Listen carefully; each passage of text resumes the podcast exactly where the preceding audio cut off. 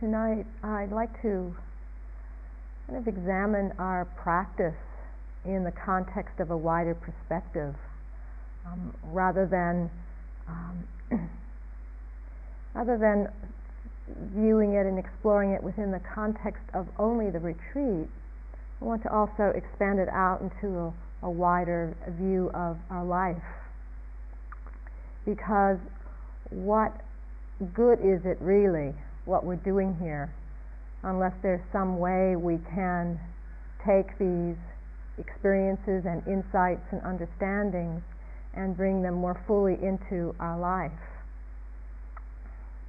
Tomorrow, most of you are going to be leaving and going back into your more familiar uh, conditions of your life, uh, your relationships, your jobs, your home, your possessions, your um, usual routines and, might I say, habit patterns as well. and you're going to be faced with all that you left. And hopefully, when you meet that, you'll be meeting that with a fresh perspective, a fresh way of looking at the conditions of your life. And this is what really makes a difference.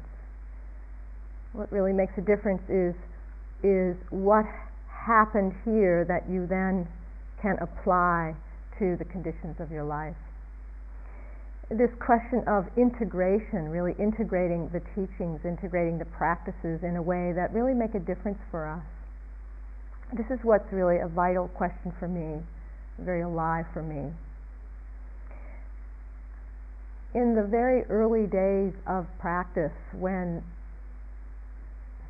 when I started practicing, which was in the late 1970s, it was only about five or six years after Buddhism, well, I should say the Theravadan Buddhist tradition in the way that it's practiced here now, was brought to the United States where I was living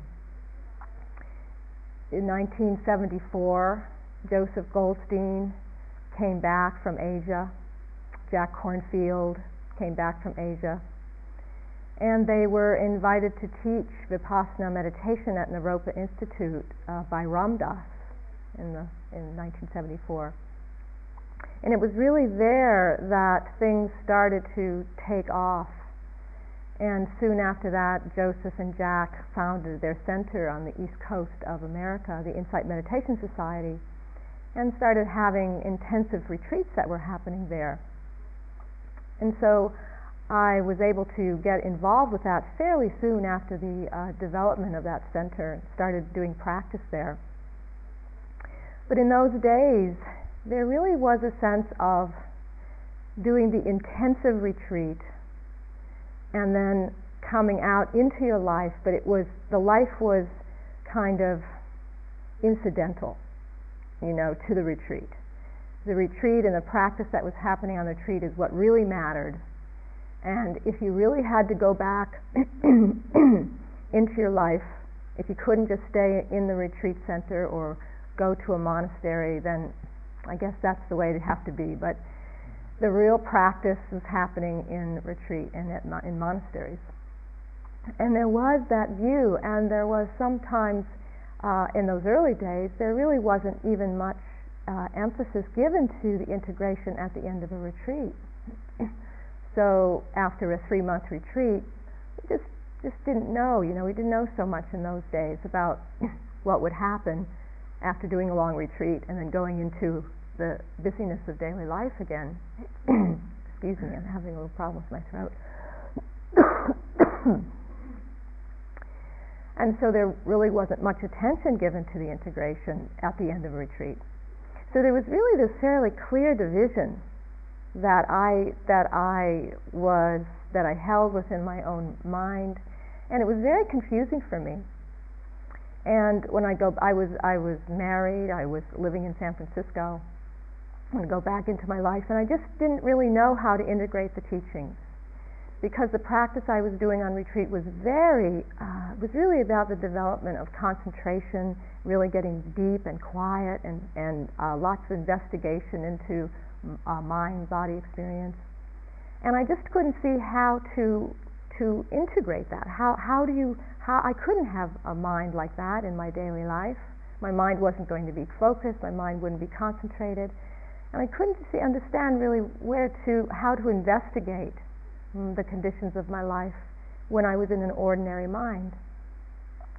And that went on for about three or four years of this real dilemma. Well, I better, I better make a decision. Either I, I should ordain, you know, become a nun, or just give up. You know, because if I'm not going to go into the monastery, if I'm not going to um, uh, just spend my, make a commitment and spend my life in retreat, I'm not going to get enlightened. So I may as well just make a decision here and now. And it really was that black and white, very black and white. And I, of course, I didn't ordain. I stayed in the life of a householder at that time.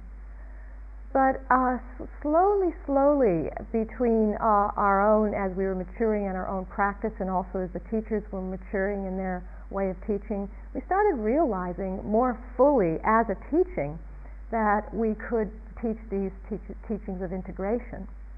It's so clear, it's so clear how the uh, teachings actually do uh, translate into our daily life when we're looking at our reactivity of the mind, grasping in the mind, when we're cultivating conditions of, of heart and uh, generosity and kindness to all things. I mean, it's, we, can, we can make that, trans, that, that translation pretty well. But, it, but, but, but for the most part, there weren't very many models at that time. We didn't have models for people who were deeply committed to the practice and living the life of a householder and really making enlightenment and liberation and the Dharma the most important thing in their life. We didn't have that in the West in the in the late 70s and the early 80s. And so we were bringing all this together, bringing all this kind of kind of uh, figuring it out as we were going along. And and it seems that you know, fast forwarding a bit now, that surely this is where we are now the, the separation of retreat and off of retreat or in a monastery, off of out of a monastery, that really for the most part has broken down in the way that the teachings are uh, delivered in the West. But I really think that it is that there is so much emphasis now on how to live the life as a householder, how to live in the world with the uh, with all of the things that a householder has to deal with, all the pressures, all the demands, responsibilities, all the um, uh, relationships and economic difficulties, all of that. How to bring all that within the context of of of, uh, of the teachings, and and how to bring that into the context of liberation, so that liberation isn't something that can only happen if you go to Asia or put or or shave your head and take on robes or um, make a co- lifelong commitment to a monastery. But liberation, freedom, and enlightenment is something that's possible right here and now in any uh, shape or form uh, that we find ourselves in.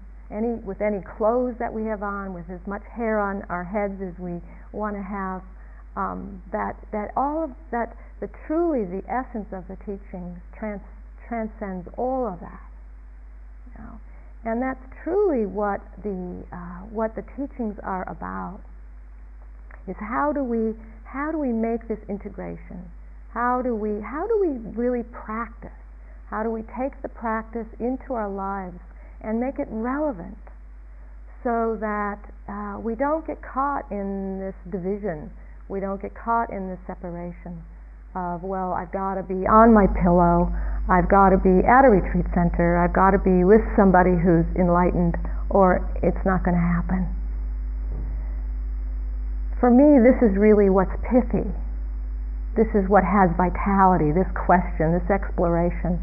How do we make the teachings alive for us in every moment, every moment of our existence, so that we're not postponing?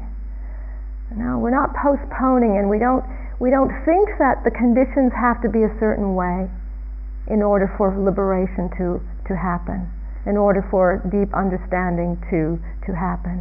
But right now, the conditions are perfect. They're just perfect, just the way they are. I mean, of course, right now we're still here on the retreat. Wait about, wait, wait till you know, two days from now, five days from now, you know, a week from now. Will you be able to say that? You know, when when you're back home and you really got into this sticky place again with your partner, and it's the same place that you find yourself falling into again and again, and you're just you're just caught in this rigid dynamic and you don't see any way out. Do you think you might remember, well, this is, these are the perfect conditions for liberation? right now, these are the perfect conditions. Or you get a bank, you get your bank statement, you know, and you're overdrawn by a thousand pounds, you know. Okay, what's that reaction? These are, these are the perfect conditions for liberation. Mm. This is really what's exciting to me. You know, just in that moment, because just in that moment my mind is caught. Just in that moment I want things to be different and the self, my sense of myself rages up and wants things to be otherwise. Is not able to let go, not able to accept. What does liberation mean to me in that moment? So it's so clear, you know, it's so clear that we don't need certain situations to do this practice. I mean, I'm hoping that that's really come through for you over the week. That you see that every moment, every moment you have the opportunity to see where your mind is getting caught, how your mind is moving into a place of grasping, place of holding, a place of rejecting place of demanding. And, and what is the potential in that moment to let go? Do you have some resources? Do you have some understanding on what you might be able to do to help yourself let go? So that you're, you don't stay caught in the grip of that, of that grasping mind. You don't get caught in the grip of the self contraction. Or even if you do, do you have some resources to be able to hold yourself in a kind of a loving or a caring way right in the middle of being caught? This is what really makes a difference. Since I've moved to Seattle uh, last year, I moved there to to join a very strong city sangha the Seattle Insight Meditation Society. And there are, uh, we have 2,000 people on our mailing list uh, in the greater uh, Seattle area. But when we have a sitting group on a Monday evening, about 100 people show up. And, and there's, these people are, uh, there's a large group of people that are very committed to uh, finding out how to live their life with deep integrity and deep freedom right in the middle of the most difficult conditions, which is living our life. Mm. And since I've moved there, I find myself having to work with people in a very different way than I work with people on retreat. Because on retreat, the conditions are very supportive for uh, deep reflection. And for the most part, we can let go of the difficulties of our life.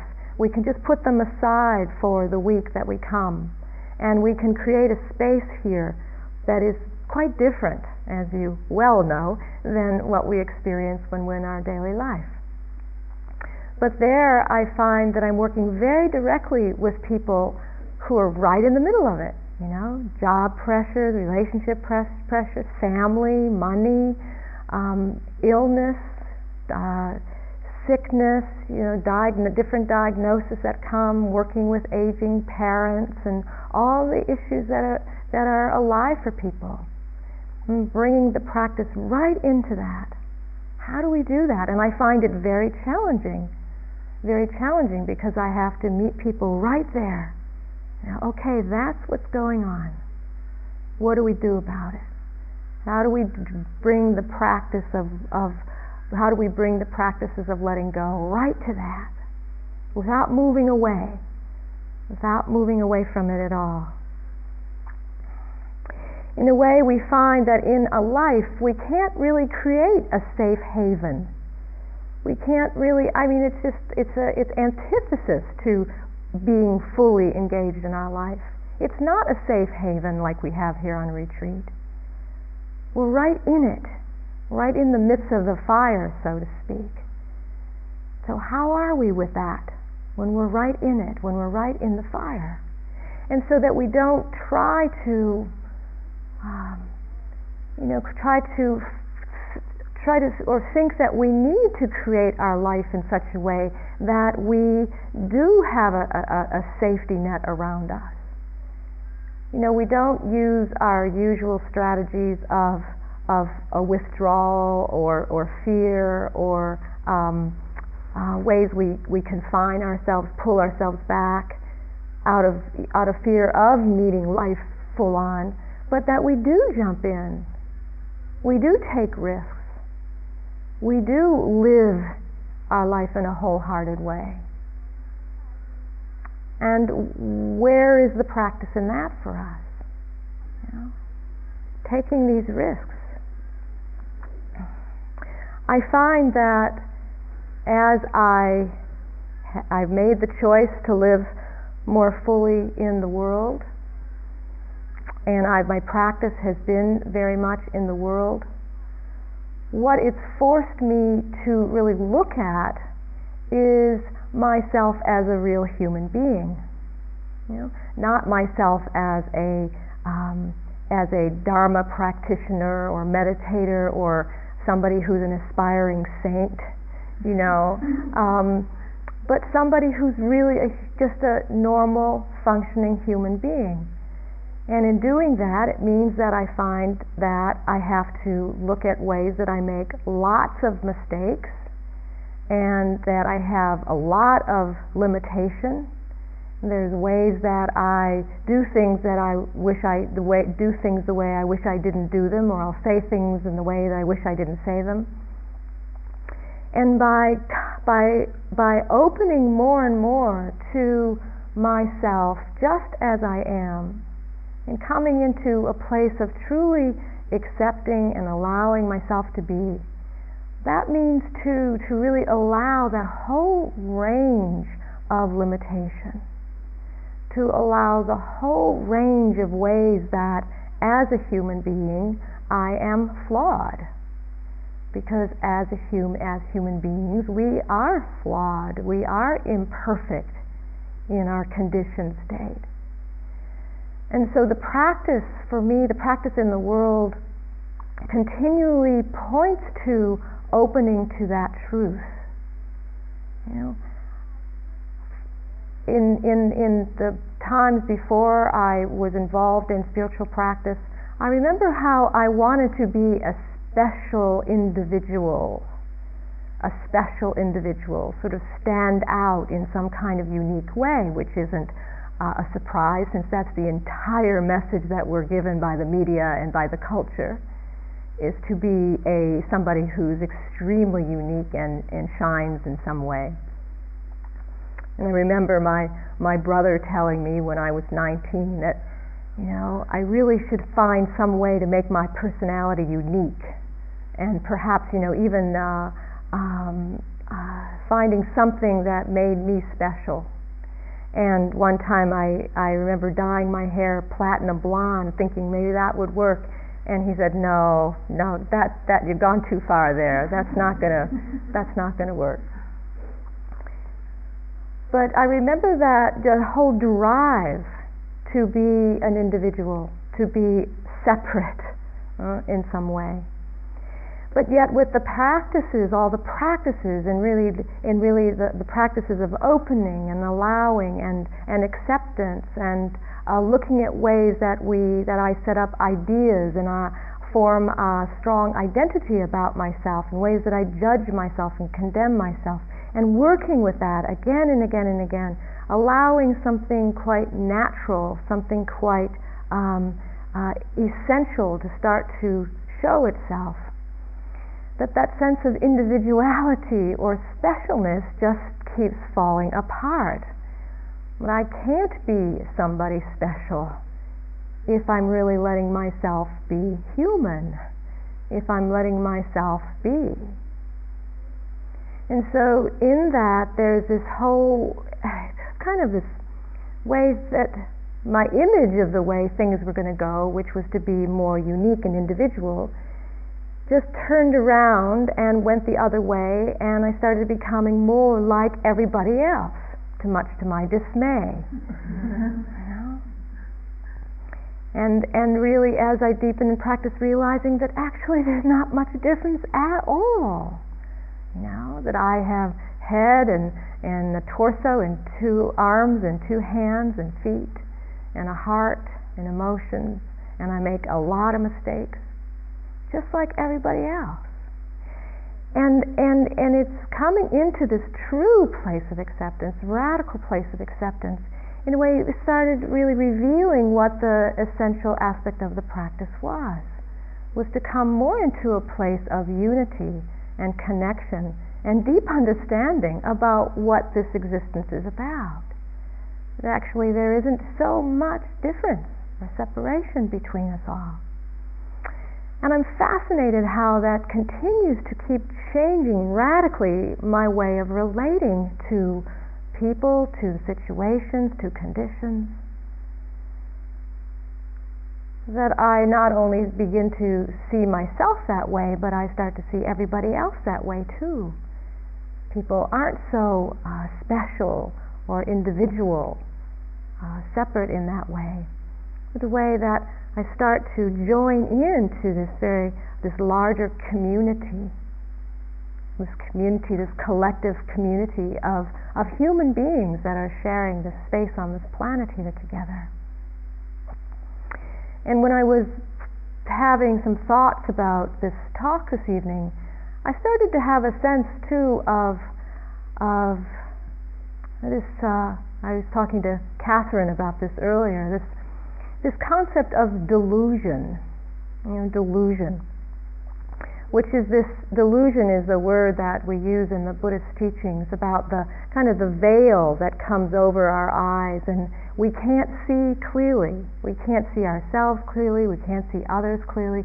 We don't know what we're doing. The deluded mind. And as I start coming more and more into my my humanness, my humanity, I'm also able to recognize how much delusion there actually is. And I'm recognizing that it's it's actually starting to be feel very liberating. it's very liberating to actually acknowledge that there's layers of delusion. There's many layers of, of, of ways that I still can't see very clearly. And as I open to that, I actually feel a sense of celebration. Like celebrating delusion. Celebrating the level of delusion because it's freeing. It's freeing to celebrate that. Because what that does is it just cuts through that expectation or that demand, that desire to be somebody, you know, to be the, the unique or the special individual but to actually be able to celebrate the whole aspect of the being, whole aspect of myself, to celebrate the whole aspect of yourself, just as you are, even with all the layers of delusion that are still operating. So I see that, that the whole feeling of celebration, the celebration of life, starts to get stronger and stronger as I allow myself to acknowledge the truth of right where I am, right where this being, how this being is manifesting in this moment. So sometimes that means that I may find myself in a situation, or you might find yourself in a situation where the, the conditions are such that you find yourself very caught. You find yourself very angry, very frustrated, or you find yourself falling into a lot of grief or sorrow. You know, you really feel caught in that. You know, is there a way to actually make that okay? To be in that. Not to have to move away from it or use the practice to find some way to let go of it or to think that I have to, you know, practice equanimity in this moment or uh, I better t- turn up my loving kindness practice, you know.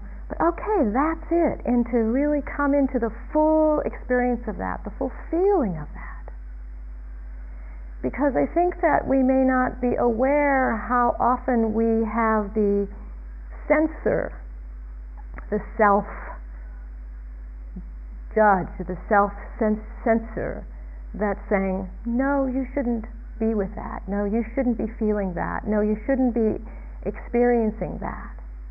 You know, which is just more of the self or the ego identity.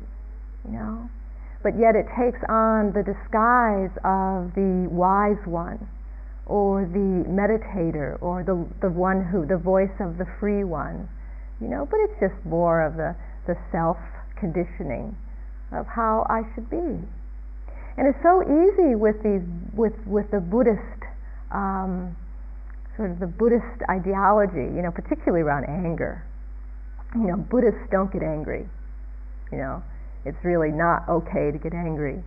And I can really see that even with my 20 some years of conditioning with the with Buddhism, that was pretty strong. You know, I'm supposed to be compassionate, I'm supposed to be kind, you know, I shouldn't be, you know, somebody was telling me the other day about you know, I still see that when I'm driving the car and uh, uh, somebody cuts me off, this rage comes up, you know. I just want to kill the. I'll get out of the car and start knocking the guy down, you know. And then the guilt that can arise around that, you know, that's okay. You know, it's okay. There certainly needs to be a certain amount of reflection and a certain amount of remorse towards the, the, the ill will that arises around that towards that other person. But yet, we, I think that as Buddhists, you know, or somebody who's doing Buddhist practice, we need to be so careful not to be too quick to push away the difficult feeling. We're not too quick to think, oh, that, that, one, that one shouldn't be, be in our repertoire.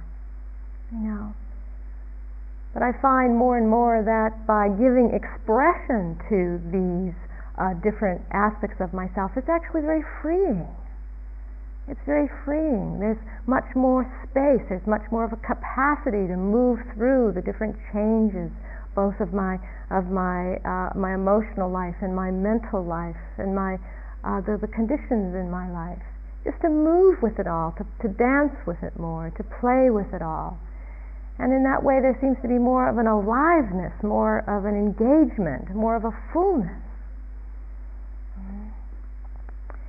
And I, I, I, I think it's useful to talk about this because I think that, you know, with the Buddhist, all the, all the inspiring teachings around Buddhism of, of goodness and love and patience and, and equanimity and, um, uh, and generosity and freedom, I mean, truthfulness, all these lovely and beautiful qualities.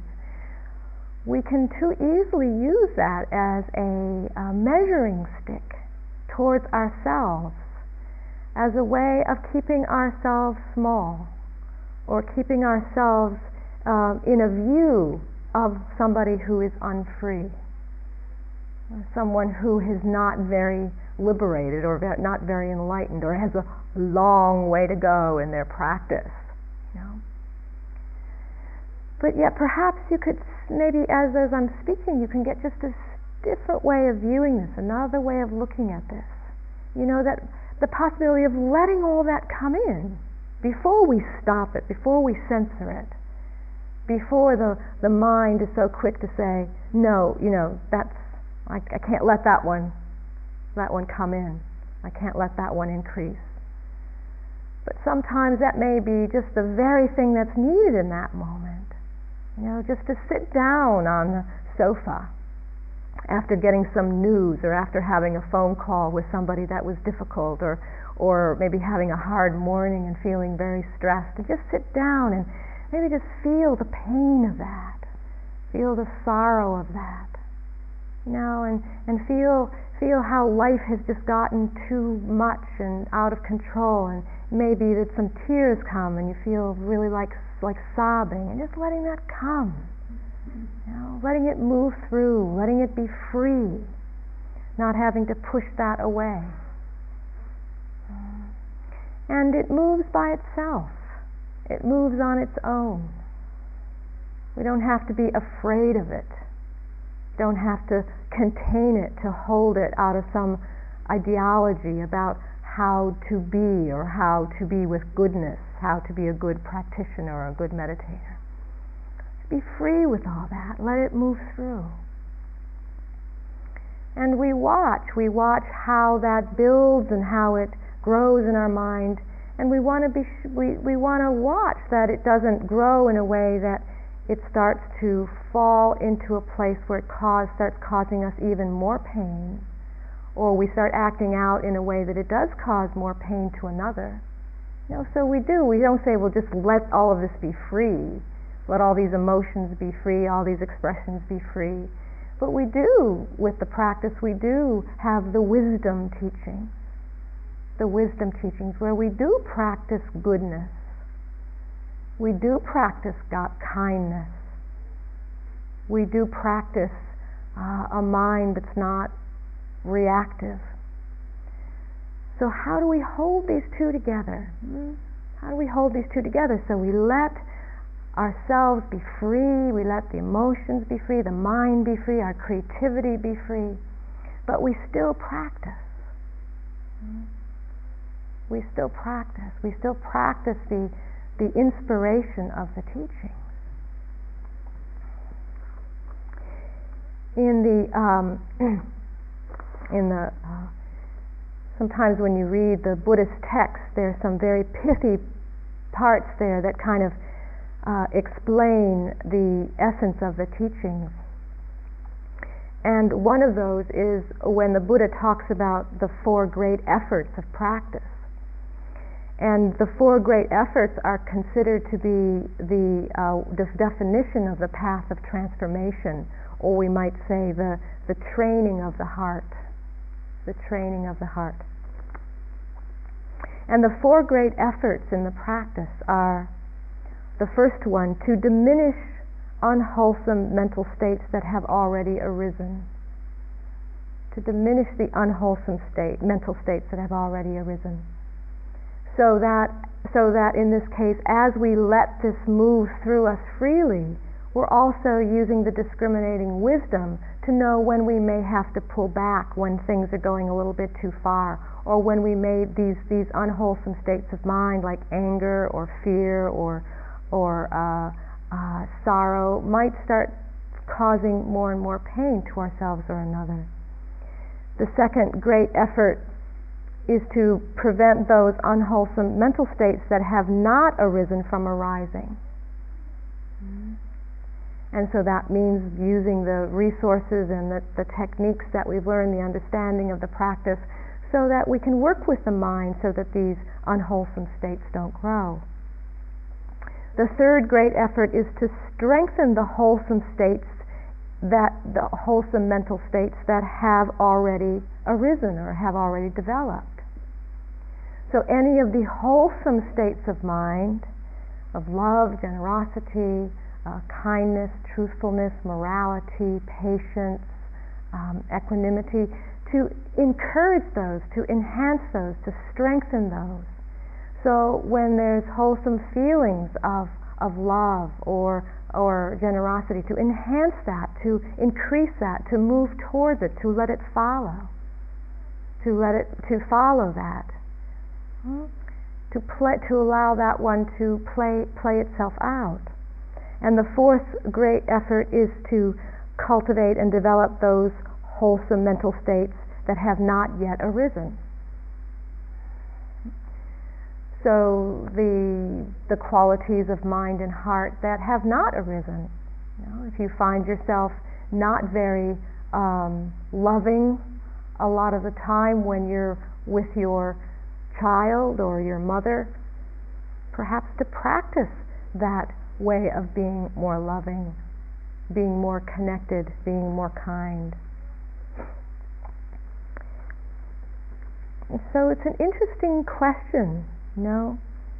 And I think that's what makes the, the practice in some ways so complex is it can seem quite confusing to be, be a human being and to be filled with all of this emotion and passion and, and uh, reactivity and all these, these variety of states of mind and heart.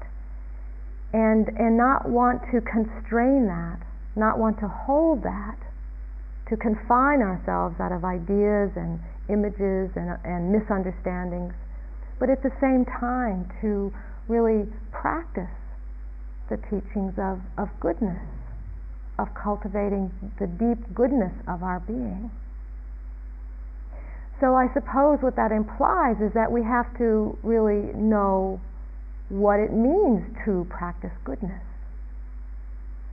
What does it really mean to practice goodness? And in the beginning, the reason we practice goodness is because the heart is still somewhat hindered. It's still kind of hindered or covered over by our difficult conditioning from our past. And we want to break the heart open. We want to break the heart open. And we usually live our life so much caught up in our thinking mind, through the thinking mind or the mental activity of our mind, and when we start working with the heart, we are letting go of the confinement of the mind and moving more from the place of our heart. Moving more naturally from that place of our heart. And what eventually happens is that the mind actually collapses into the heart once and for all so that, that the heart is, the, is that which is expressing itself. The qualities of the heart of love, generosity, connection, kindness, that is the expression when the mind is no longer binding us through memory and idea and image. So in the beginning, we practice those practices as we've been doing here. We practice loving kindness. We practice compassion. We practice joy. We practice equanimity. We practice truthfulness. We practice morality. We practice patience.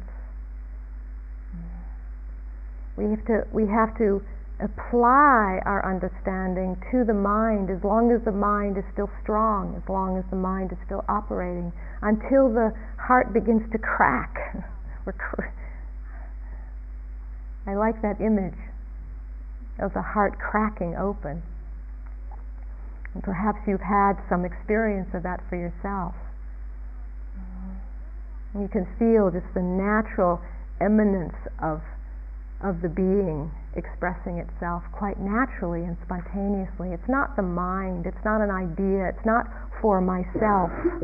What I'm doing is not for myself, but it's do it's, it's what what I'm doing is because I see that I'm connected to all things.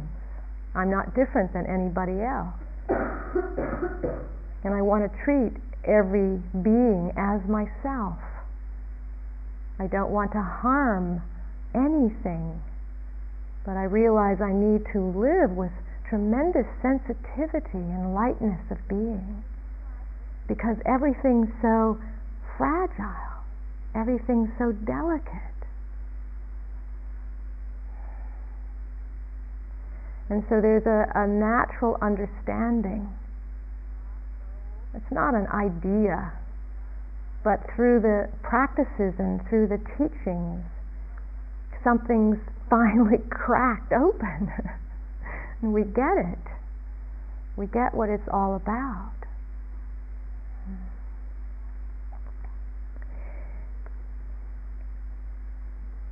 We've been practicing more the four Brahma Viharas or the four um, divine abodes on retreats.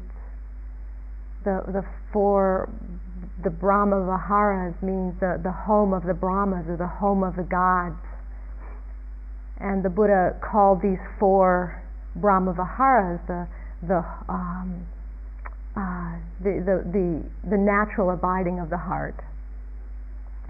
That's the, the first one is the loving kindness or the metta. The second one is compassion or karuna in, in Pali.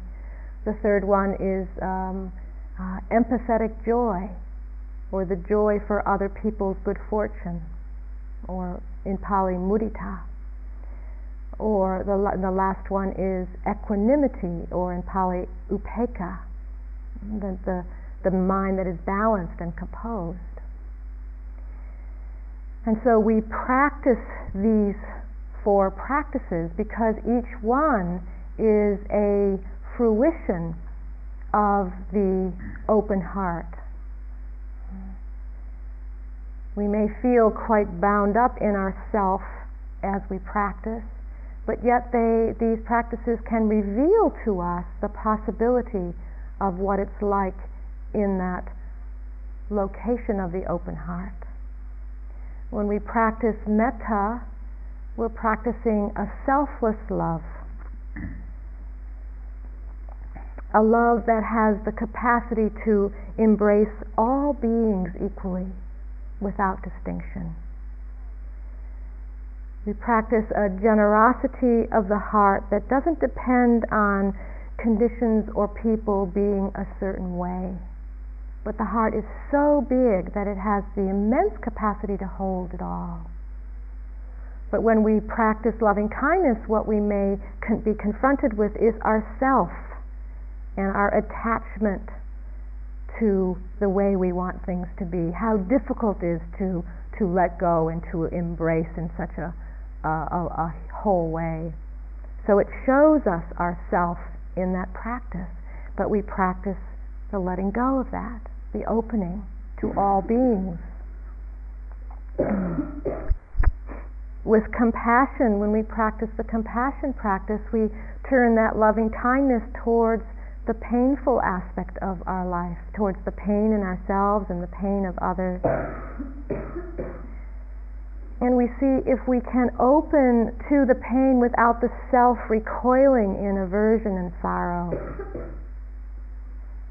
But yet to see if we can even for a moment, touch the capacity to open to the immense pain that, ex- that exists on this planet, that exists within our own minds, that exists within our own hearts. Not collapsing into the small self in that. The mudita or the empathetic joy it's the love or the loving kindness turned towards the joy or turned towards happiness. And without the self in that, there's the immense capacity for joy. The immense capacity to open to uh, the, the, the good fortune and the happiness that exists here. And when the self gets involved, the self turns that into envy and jealousy because it thinks that the joy is very limited and quantified and there's not enough to go around. So I've got to get the joy that I can for myself and somebody's going to take it away from me. And if we can see the self grasping onto that and let go and open out, the immense possibility of joy in a way we can't even imagine. and then the practice of equanimity that we've been talking about, which is really the um, the one that underlies all the other three. Because with equanimity, we can open to all beings in loving kindness. With equanimity, we can open to the immense pain. With equanimity, we can open to the joy that all beings can experience. So these practices for us can be very powerful in showing us the truth of the open heart, of the liberated mind.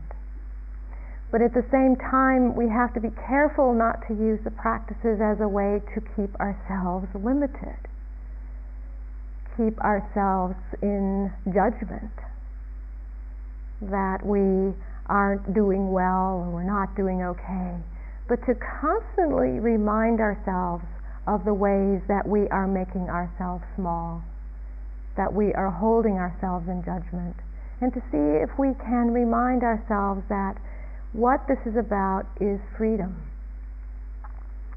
And how, what do I need to do right now to really let myself be free? What, what do I need to do right now to really experience freedom in this moment?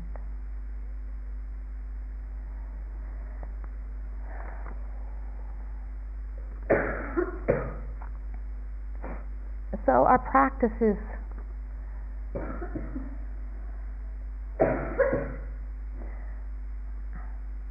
we say our practice is simple but not easy. It's simple but not easy. We have a great task in front of us. But yet that task is really, we only have to attend to that task in one moment just this moment. Fortunately, we don't have to do this for the rest of our life. We only have to do it now. and maybe that makes it a little bit easier. Let's just sit together for a minute. Thank you for listening. To learn how you can support the teachers and Dharma Seed, please visit dharmaseed.org slash donate.